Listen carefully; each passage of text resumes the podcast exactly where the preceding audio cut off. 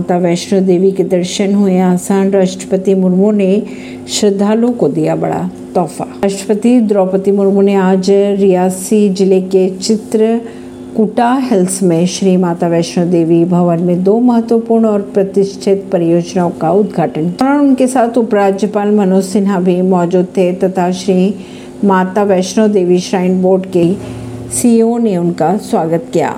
परवीन सिंह नई दिल्ली से।